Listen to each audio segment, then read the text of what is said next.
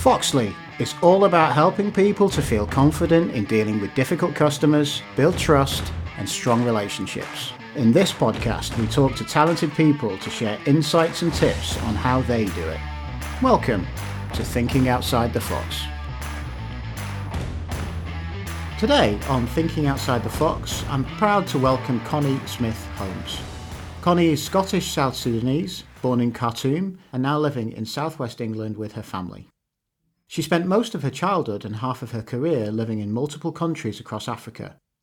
Her career began with running a direct sales business in the US over her summers while doing her MA at Edinburgh University in Scotland.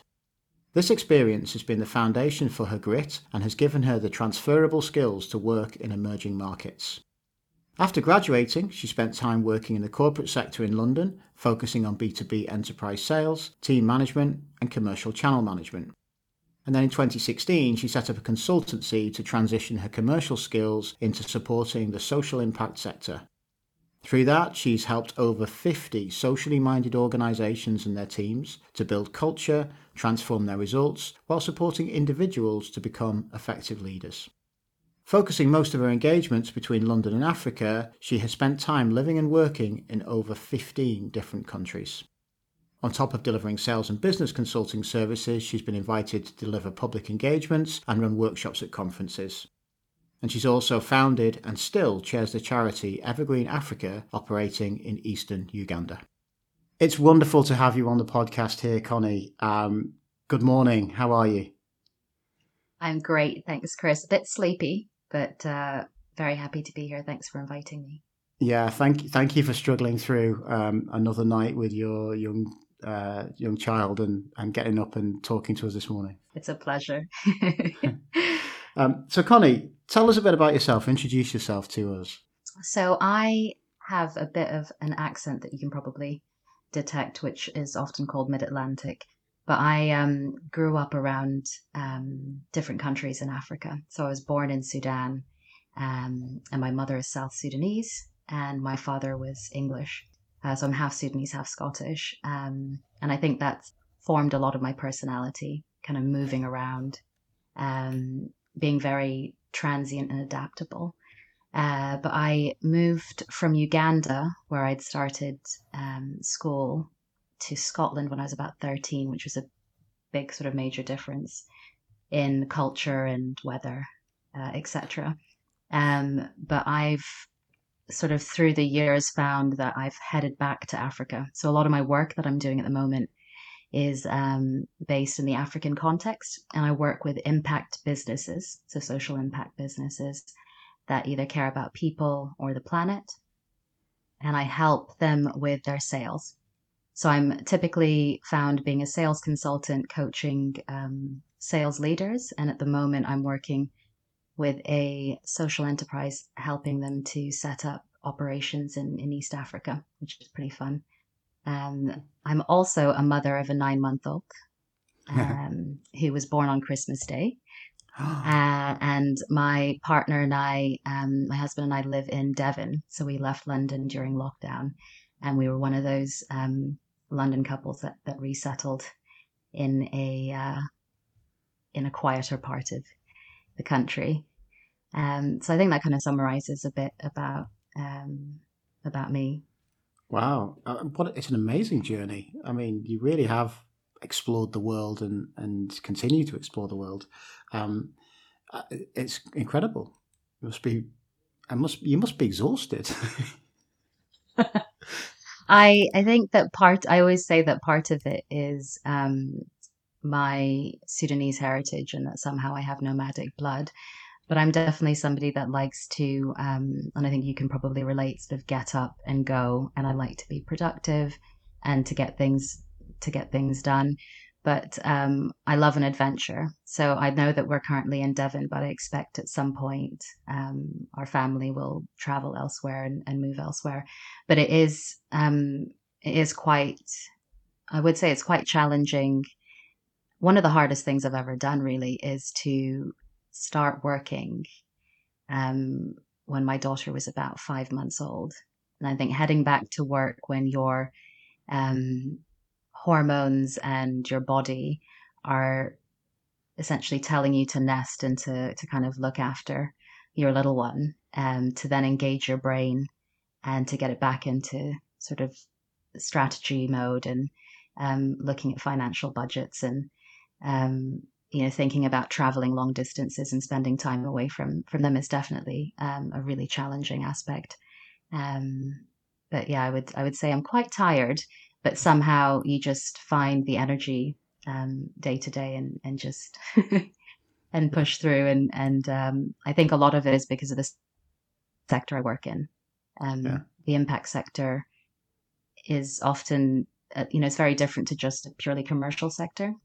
Yeah. Um, I find that it's a lot more motivating getting up in the morning knowing that whatever um, product or service that my clients are selling is making a difference in the world. Um, and I think that's really motivating. Oh, absolutely. And and the theme of um, the, the, series of the podcast is grit. And one of the things I wanted to explore with different people is everyday grit.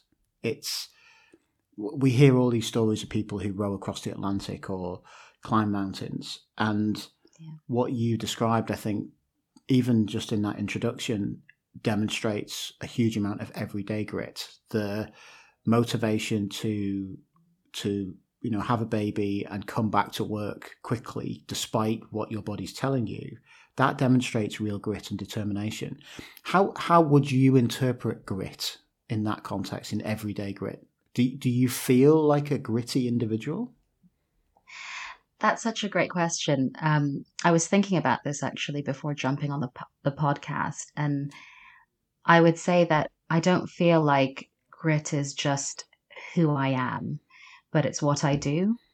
Um, like I, I think it's a learned skill, and it's based on you know my personal experiences and my exposure. And I would say the older I get, the grittier I get. um, right the more you know opportunities I have to have challenges and to solve those challenges, the more you know the easier it is to to kind of handle them as they come. Um, and I agree with you that you know day to day grit is things like um, figuring out with your partner how you're going to co-parent, knowing that you've both been raised probably completely differently and had you know very different experiences but you want to have you know family that has the same values and you know that's not always easy. And trying to do that chris on you know four five six hours of sleep. Yeah. Um while um also articulating yourself clearly uh working you know either nine to five or in my situation where i work with an american based company uh, that have operations in India um, and in East Africa, I am kind of available early in the morning and late in the evening. Mm-hmm. It really takes, you know, determination to say I'm going. I'm just going to get it done. yeah. I'm just going to get it done, and I'll find a way. You you tough it out, or is there something else that keeps you going that gets you to answer a call late at night when you're when you're absolutely exhausted because you've been up since five thirty? Yeah, I think that's a yeah, thinking about it in in that element, I think for me there's always been this element of myself where I've wanted to help other people. Um I wouldn't I mean I might say that I'm a people pleaser, but I definitely want to help others. Um, I think specifically for women, we also have this inbuilt part of us that is just a nurturer. Um, mm-hmm. and I think it really helps me because I have so much purpose in what I do um, on a day to day, and what the impact that the work that I do has is, um, you know, easily measured. For a business, you can say I've been working with Connie for X amount of time. Um, she's been coaching my leadership, and now our, you know, results, our sales results are X. Um, so the the sort of affirmation or gratification for what I do is quite immediate. Similarly, if I'm helping a business set up operations, it's it's there. But I also work um, quite independently, so I run my own consultancy, um, and that just means, Chris, that if I don't do the job and I don't take the call, often no one else is going to. yeah. So there's that element of responsibility. Um, and I think I was taught a lot of lessons early on in my career when I was selling books door to door in America. Mm-hmm. Um, and it was what I did as a student at university over the summers. And this job was ridiculous. I worked about 85 hours a week, knocking on doors in California, selling books um, in an era where there's an internet um, yeah. availability in each home. So I, I did it and I did it well. And I had a team of students that came out and worked with me, but I had to have determination and grit to wake up at 5.59 every morning, tell myself that I felt great and that it was going to be a fantastic day. And I would go out and just take rejection all day and knock on doors because all I needed was two sales a day, even though I knocked on 50 doors to take home between thirteen to $18,000 a summer. Yeah. So I had to take all of that, you know, rejection and hard work and sweating in the Californian sun while everyone else was at the beach surfing. Um, and it was essentially a lesson I learned was that you you feel how you, you tell yourself you feel. Um, and it's not always easy. So there are days where I, I don't feel like I'm succeeding, or I have to cancel a call, or I have to postpone a call. So, for example, I'm sure that we've we've um, all had that situation, but I've had to postpone this podcast um, yeah. because I had an absolutely terrible night's sleep, and that's the reality of of life.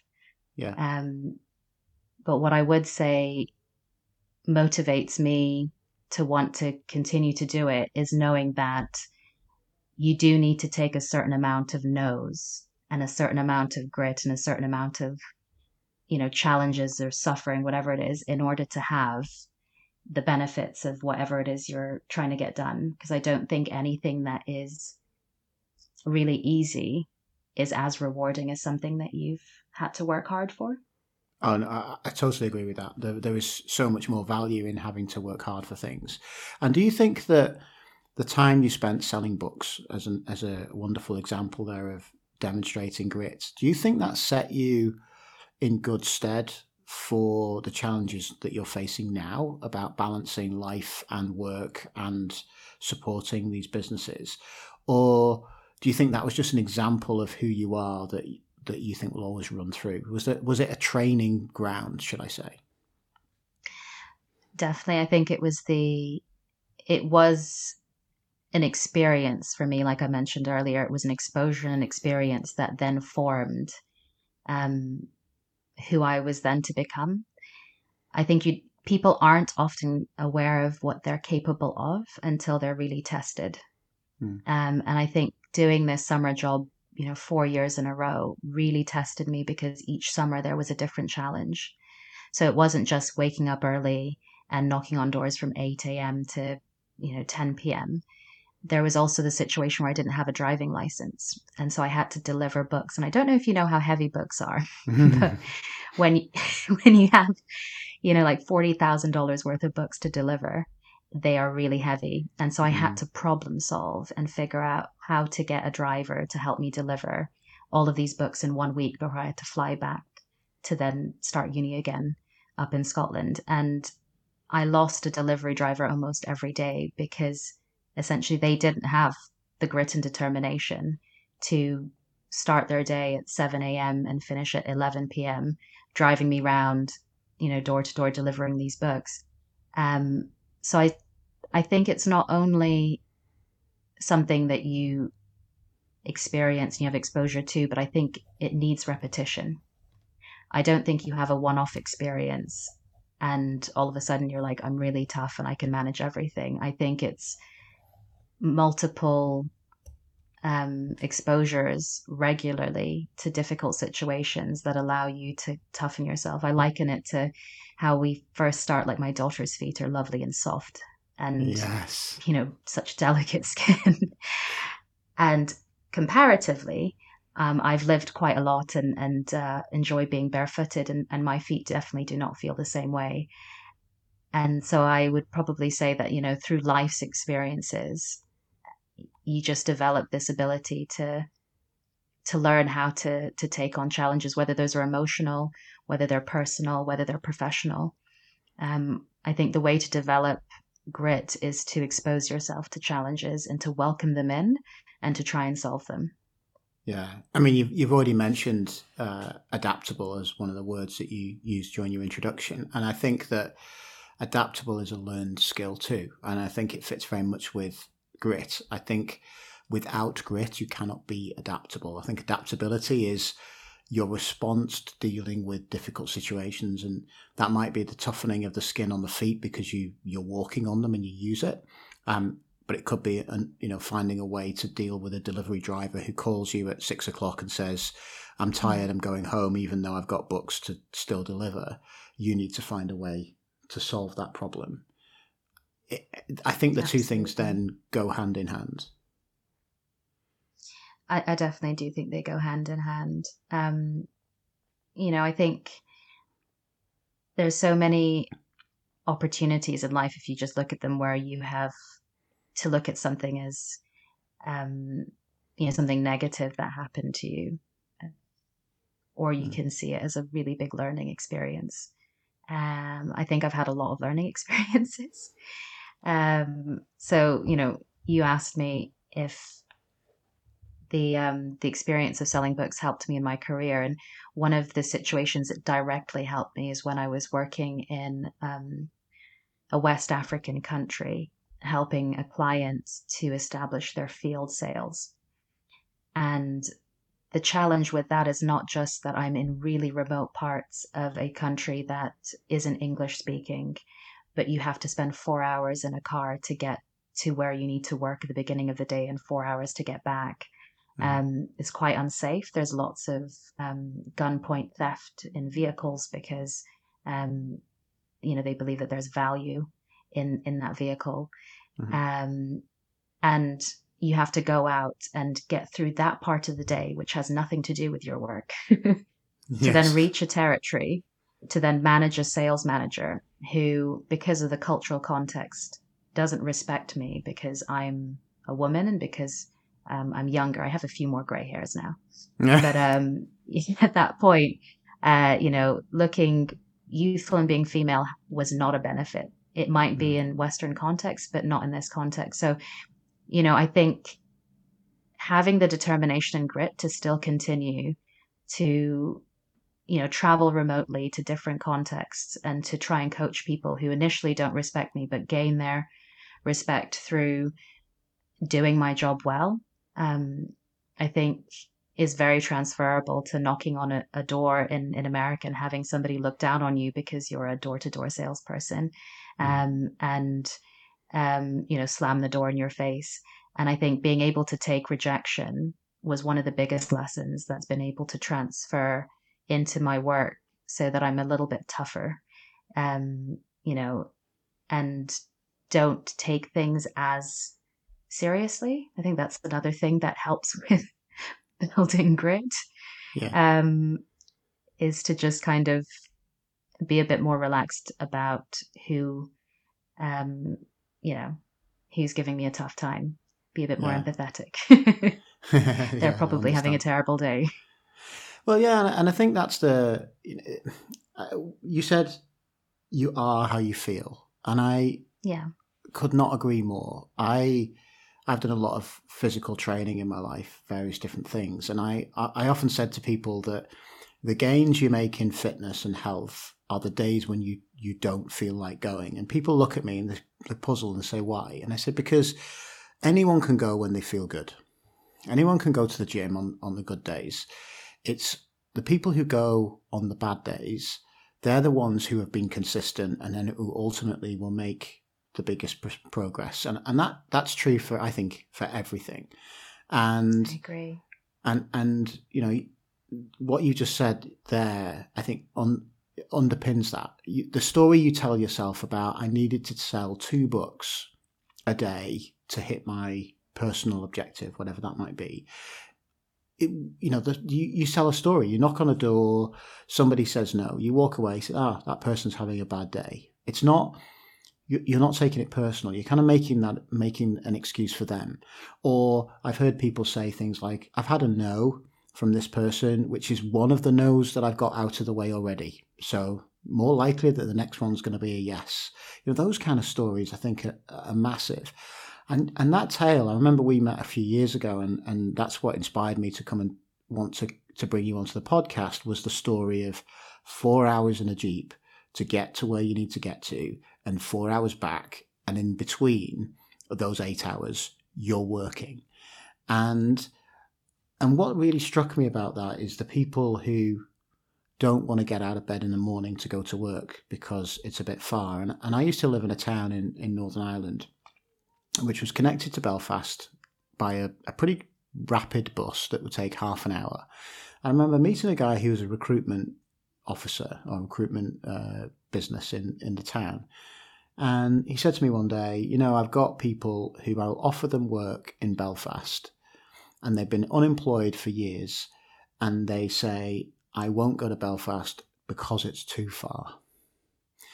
And and I think your story of of four hours there and four hours back, and, and also dealing with the danger and the threat that exists during those four hours, just says so much about you that if if you're recruiting someone, you could go you couldn't go far wrong just exploring their experience of sticking to a task to give you a real insight as where, who this person is.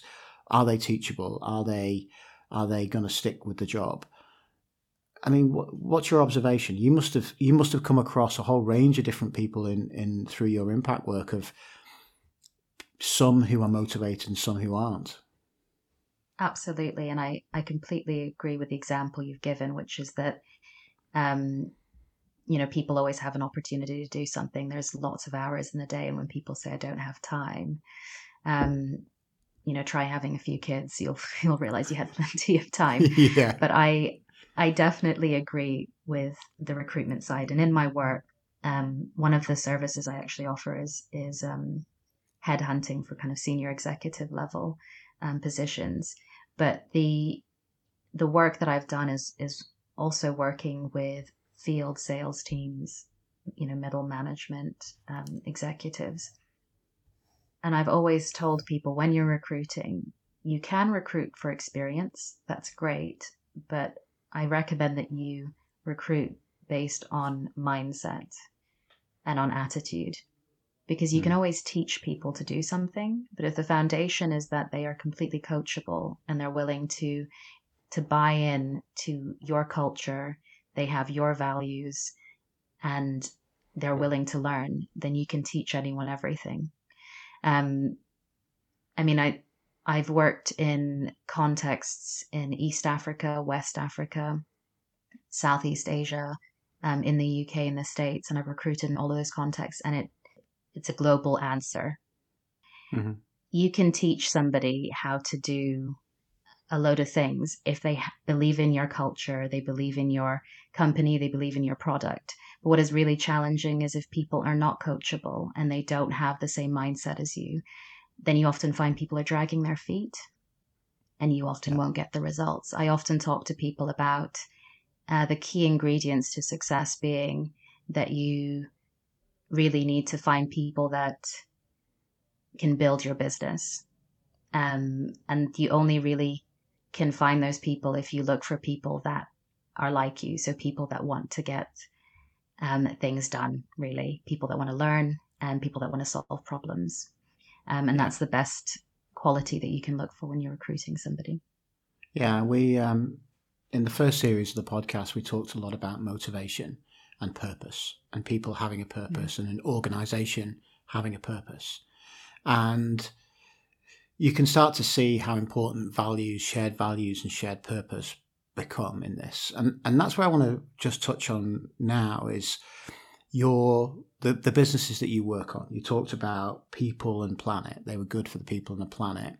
How important is the businesses that you work in to keep you motivated, to keep you waking up ready to do the next call?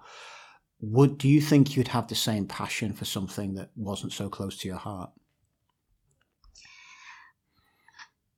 Really great question. Um, it's absolutely critical for for the work that I do. Um, my husband is also in a similar field to me, uh, but he works purely commercially. Um, and we've always talked about the difference between what he does and what I do. And I think that he has a lot of determination and grit to be able to get up and do the work that he does because it definitely doesn't resonate with me. And I think the majority of my energy and desire to get up and, and work and travel and you know be away from my family or take calls at 10 p.m or stay up you know finishing reports is all around the fact that my work is impactful. Um, my clients do incredible things like you know connect women that have been through the asylum system um, with women in work so that they can set up empathetic mentoring in corporate environments, um, or they connect people with herbs and nature, or they fit remote monitoring um, devices on solar systems so that uh, companies can help people access you know electricity and power in areas where they otherwise wouldn't mm-hmm. and at the moment i'm working with a sanitation company um, that helps um, essentially children have dignity so that they can wash their hands and drink clean water uh, in a safe manner. And for me, that just inspires me. And I feel really lucky because I don't have to do a lot of the hard work. I'm often just helping these businesses and you know facilitating their ability to reach more people. Mm-hmm. And that makes me feel like I have purpose. And I think for a lot of you know, the gritty things I've done, I wouldn't be able to do that if I didn't have purpose. So I think a fundamental part of, you know, building that grit and determination in your day to day is finding your purpose in your day to day. And I have no doubt that I found mine. Yes. I know what my core competency is. Um, and I know where my strengths are and I know what motivates me. And I think surrounding myself with entrepreneurs, um, people that care about other people, um, people that have a mission and drive to make the world better, um, definitely helps me get up in the morning and do what I need to do. I would really struggle in my husband's shoes to get up and to work in a sector where I wasn't making a difference to an individual's life um, inadvertently in some way. Yeah. Um, would you describe your husband as a gritty person? Do you think he demonstrates grit in the way he works? yeah, it's a great. That's a great question. Um, I've stepped in it now. Um, when he listens to this, I would I would say he is. I think he he puts up with me, so he definitely has grit. um, but I think he's um, you know we we met because he was heading out to Uganda to um, teach at a school that is in a really remote part of the country, and he was basically going to be living in um, in a slum, and he did. He lived in a container unit in a slum in an area where he was the only white person um, that anyone had ever met in their entire lives. And um, he was willing to do that because he wanted to support and help um, someone that he had met uh, that had inspired him. And I think he has a lot of ter- determination and grit just from that experience, how we actually met. Um, he's put a couple of kids through school that are teenagers now. They're well, they're 19 and 21 um, from Uganda, and they are challenging. yeah. Having um, teenagers that aren't even your own kids, essentially, that you're responsible for, is really tough, especially when you know he was doing this in his 20s. Um, and so I think that's what really motivates him to get up uh, to do his job, knowing that the money he's earning is supporting those kids through nursing school and through school and giving them another opportunity as well as um, you know his direct family. Um, so I have a lot of respect and admiration for him to get up and to leave us and to go to London because now we've moved to, to Devon. He's got to commute yeah. back a few days a week, and I think the grit that it takes for him to get up and leave on a Sunday night um, spend three days away from us. And then this week, because of the rail strikes, he's taken a train to Bristol, uh, rent, gone to the airport, rented a car, and then driven back so that he can um, get back uh, to see us on time. So yeah. um, yes, I would say that he's got some great determination in the day to day. No, I, I, he definitely sounds like he really does. And the reason I asked the question was not a loaded question to to help you destroy your relationship because that's not what I'm trying to do. But what intrigued me was that you said in his shoes I couldn't do what he does, and I think that's really really important because I don't think I think the connection between a purpose and our ability to stick to something really, really matters. And what I want people to take away from this conversation, or one of the things people take away from this conversation, is that it can be really personal. You you can't necessarily say, "I'm not a gritty person because I gave up learning the clarinet." If you don't have a passion for learning the clarinet, it, it's not a reflection of you as a person. And and I think there are lots of people at times who maybe beat themselves up because they feel, oh, I give up too easily. Or there's a lot of people who feel I'm sticking to something that I don't enjoy because I need to prove that I'm determined. And I and I think that the two things go hand in hand. If you if you feel a purpose, then you have the ability to stick to it. And if you don't feel that purpose, then then look for something that, that's purposeful. And we do some psychometric testing with clients before we do training and the thing we're interested in there is that is that level of motivation self motivation how do i feel about this or these particular topics because if i'm interested in developing and learning in them then i'll be motivated as a kid i had absolutely no interest in learning languages. None at all. I didn't know anybody who spoke another language. It didn't intrigue me. I know it just didn't bother me at all. I've spent the last three years learning to speak Spanish, and I have gone above and beyond to to practice every single day, to arrange online lessons, to meet people, to watch movies, to read books in another language because I'm really motivated to do it. People mm-hmm. change, and and I think that's what we. I also want people to take away here is that just because right now you haven't found a passion and you feel like I, I never stick to anything, I would urge people to find something that really matters to them because I think when they do, it will click. Absolutely. I totally agree with you. That's such a great example where when you're in a different part of your life, a different stage in your life, the things that matter to you are going to be very different to another stage of your life. So mm. I, I, totally, um, yeah, I, agree that finding your purpose and being able to check it's what we call aiming when i work with people and you probably do this mm-hmm. it's like um what's your north it's a lovely phrase I, I, haven't heard it as, i haven't heard it said that way aiming i like it tell us more aiming so I got that um, phrase when I was working with an American organization. Um, so that's probably why the phrase isn't as familiar. Um, but this, this consultancy would help um, the people that they were working with sit down and aim, and you would have aim time. So you would spend different times in the day um, essentially sitting down and then focusing and planning what am I going to do. So, for example, on a Friday at the end of the day, you're finishing off work, you think to yourself, what have I accomplished? Um, you know, this week, what have I mm. done well? What have I not done well? Um, what do I need to start doing, stop doing, continue doing? Mm-hmm. And then you basically set yourself the aim for the following week. What are you going to achieve following week? And then every morning you check in and ask yourself, like, what have I got to do today? Is it possible? Is it achievable? What's the priority?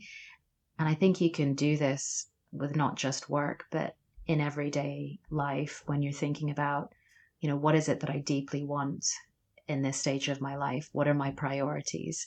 Um, what do I want to achieve? And that can be setting, you know, a short term goal like yours. Um, you know, learning a language is something that you've been able to achieve over you know, a few years of like diligent practice day to day because it's something you really wanted to do. Mm-hmm. Or you could have a 10 year goal, which could be, you know, to buy a specific house that you might want. Um, yeah. Or move to a country that you've never lived in before. Um, so I think that aiming yourself and checking in because if you try to get from A to B, you'll notice that life gets in the way. and if you don't check in and re aim yourself, you're often heading off on a tangent somewhere completely different. So, aiming is just making sure that you're heading to that direction that you've set yourself and also assessing is that really where I want to go? Or now that I've gotten halfway there, is there something else that I really want to aim for? Yeah. I like it because I've often struggled with the concept of goals and I, and psychologically humans hate failure. We have a fear of failure. It affects our ego to feel that we've lost. And, and for some people that's more important than others.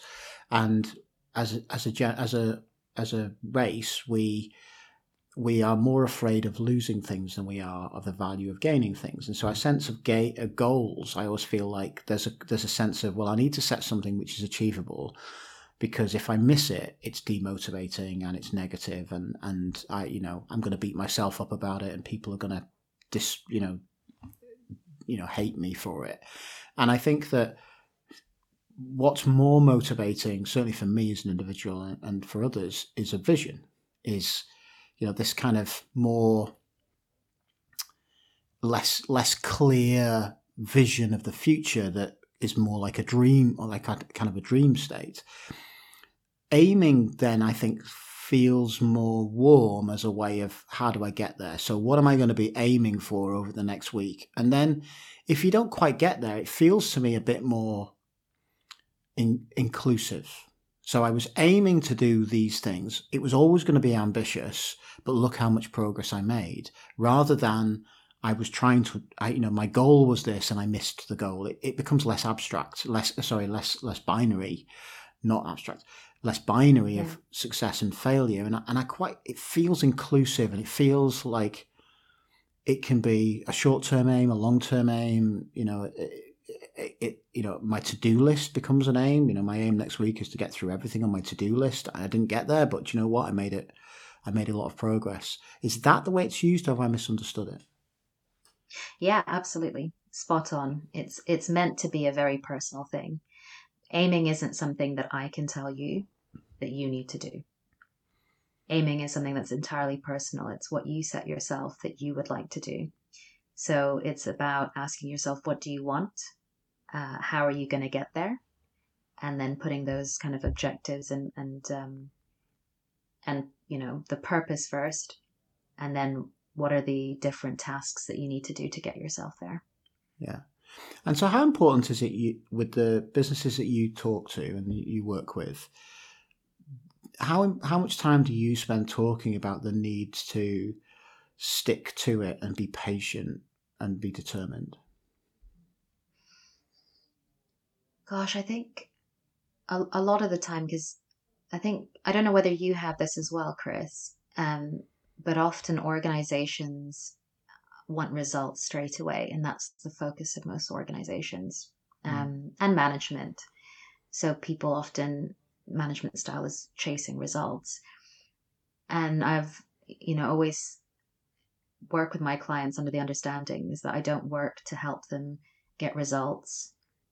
I help them to do the things that are going to get them the results. So looking at the inputs and not just the output. Mm. Um, and part of aiming is focusing on the input.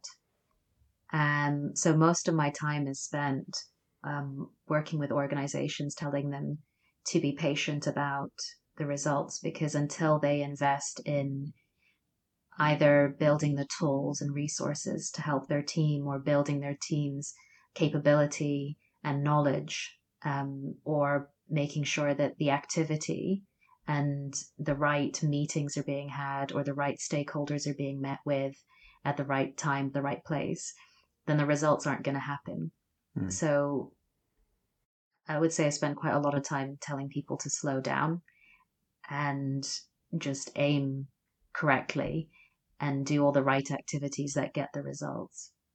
Yeah. I don't know if that answers your question or if, if that resonates. It, it, it, really does. No, it really does because I, am a big believer in inputs, and I think inputs are a way of um, demonstrating to yourself that you are making progress because the results don't come immediately. And I and I I always feel like you should never be surprised by the results because if you've done the if you've done the hard work is the way I phrase it, but if you've done the work and you you're doing the inputs and they're the right inputs, then the outputs will eventually follow, but they don't necessarily come together. And I have a frustration at times with organizations who become obsessed over measuring inputs, even if they're slightly disconnected from what the outputs are.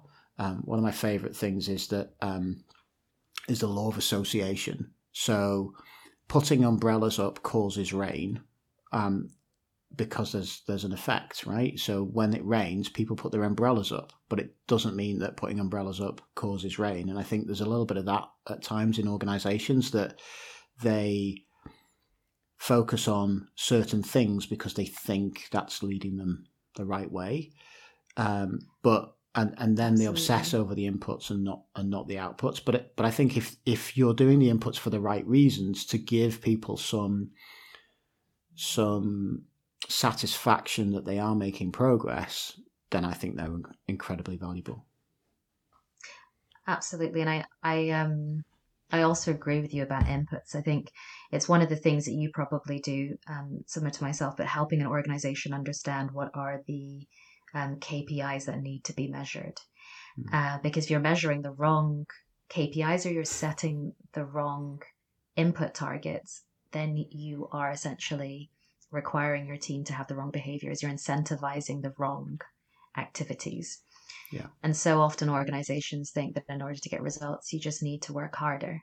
And so there's all of these boiler rooms where they're saying make 50 calls, contact mm-hmm. this many, you know, leads, cold leads. Um, and I've always been a believer of work smarter, not harder.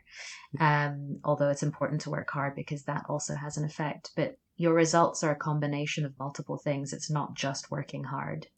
You need to also figure out, you know, the quality of your contacts and the quality of your leads, the quality of your conversations, um, you know, whether you're talking about problems first or whether you're talking about a solution first. Um, and I think you know, at the moment, I'm um, a managing director, interim managing director for an organization, and I have the ability now to set these KPIs and to set these targets, and it's it feels really refreshing for me because I've had all of this experience objectively looking at multiple organizations, you know, over 50 companies, helping them figure things out. And it's nice to be able to do that from scratch. But most organizations build culture, and hmm. that's really hard to kind of undo through years of um, you know getting uh, you know different management styles in place. So definitely chasing numbers can lead a lot of organizations into like bad habits around you know culture and especially with sales teams um, how they treat their people and how they treat their customers. And i think it's more important to focus on quality um, as well as as numbers.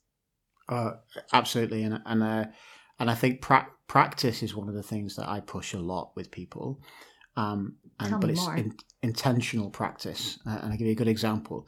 Lots and lots of people love to play golf, and they will play maybe two or three times a week. They'll get out together with their friends, they'll play in their, their local course, and they'll play a round of golf. And, and they improve. They will get better at golf because they're practicing. They're going to golf three times a week.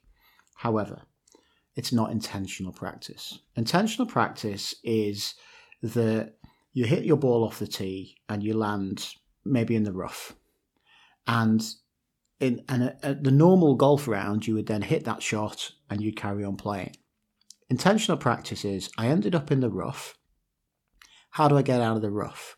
I'm going to drop six or seven balls right here in the same kind of area, and I'm going to practice practice different ways of getting out of this problem.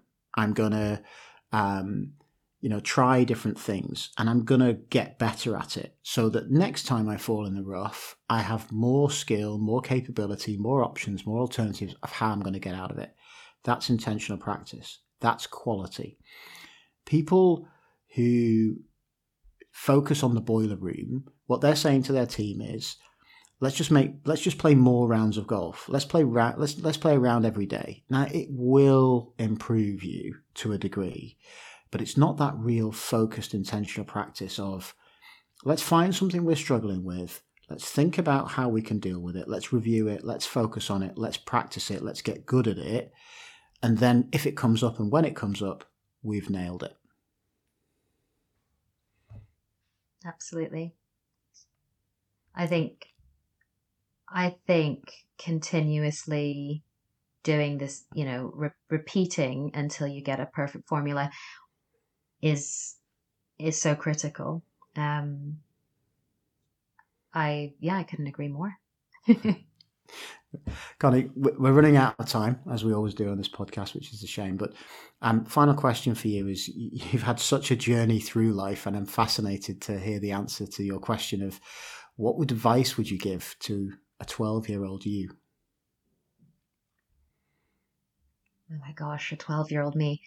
That's such a great question. I, looking back at what I felt like at 12 and, you know, who I am and how I feel now, I would say be okay to make mistakes. Fail early mm-hmm. and learn from those mistakes. But I probably the advice I'd give is you will you will figure out who you are and what your purpose is. Just give yourself time. Just give yourself time and experiences. Mm-hmm. Um, give yourself the opportunity to just yeah to just live and through your lived experiences you'll you'll figure it out amazing amazing connie uh, tell people where they can find out more about you the projects you work on things that are important to you. Where can where can we where can we learn about you? Wonderful. Well um, i'm on linkedin as connie francoise smith and I have a website which is connie-smith.co.uk where you can see some of the clients I've worked with, um, the services I offer, and uh, links to, to their websites as well. Um, so, yeah, I'd love to connect with people and learn more about what they're doing. So, if anybody feels the urge to reach out, um, I'm a huge advocate of networking and um, and extending our our reach and our impact. Yeah, and thanks beautiful. for the opportunity, Chris. It's been a Which pleasure. Is exactly how we met. So yeah, it's in, it's come to life. Absolutely. Wonderful. Thanks, Connie. Really appreciate your time. You too. Speak soon, I'm sure. Yeah. Take care, Chris. That was Thinking Outside the Fox with me, Chris Webber. Our next episode is out in two weeks. Join us for more great conversations on how to build winning customer relationships. I'm looking forward to it.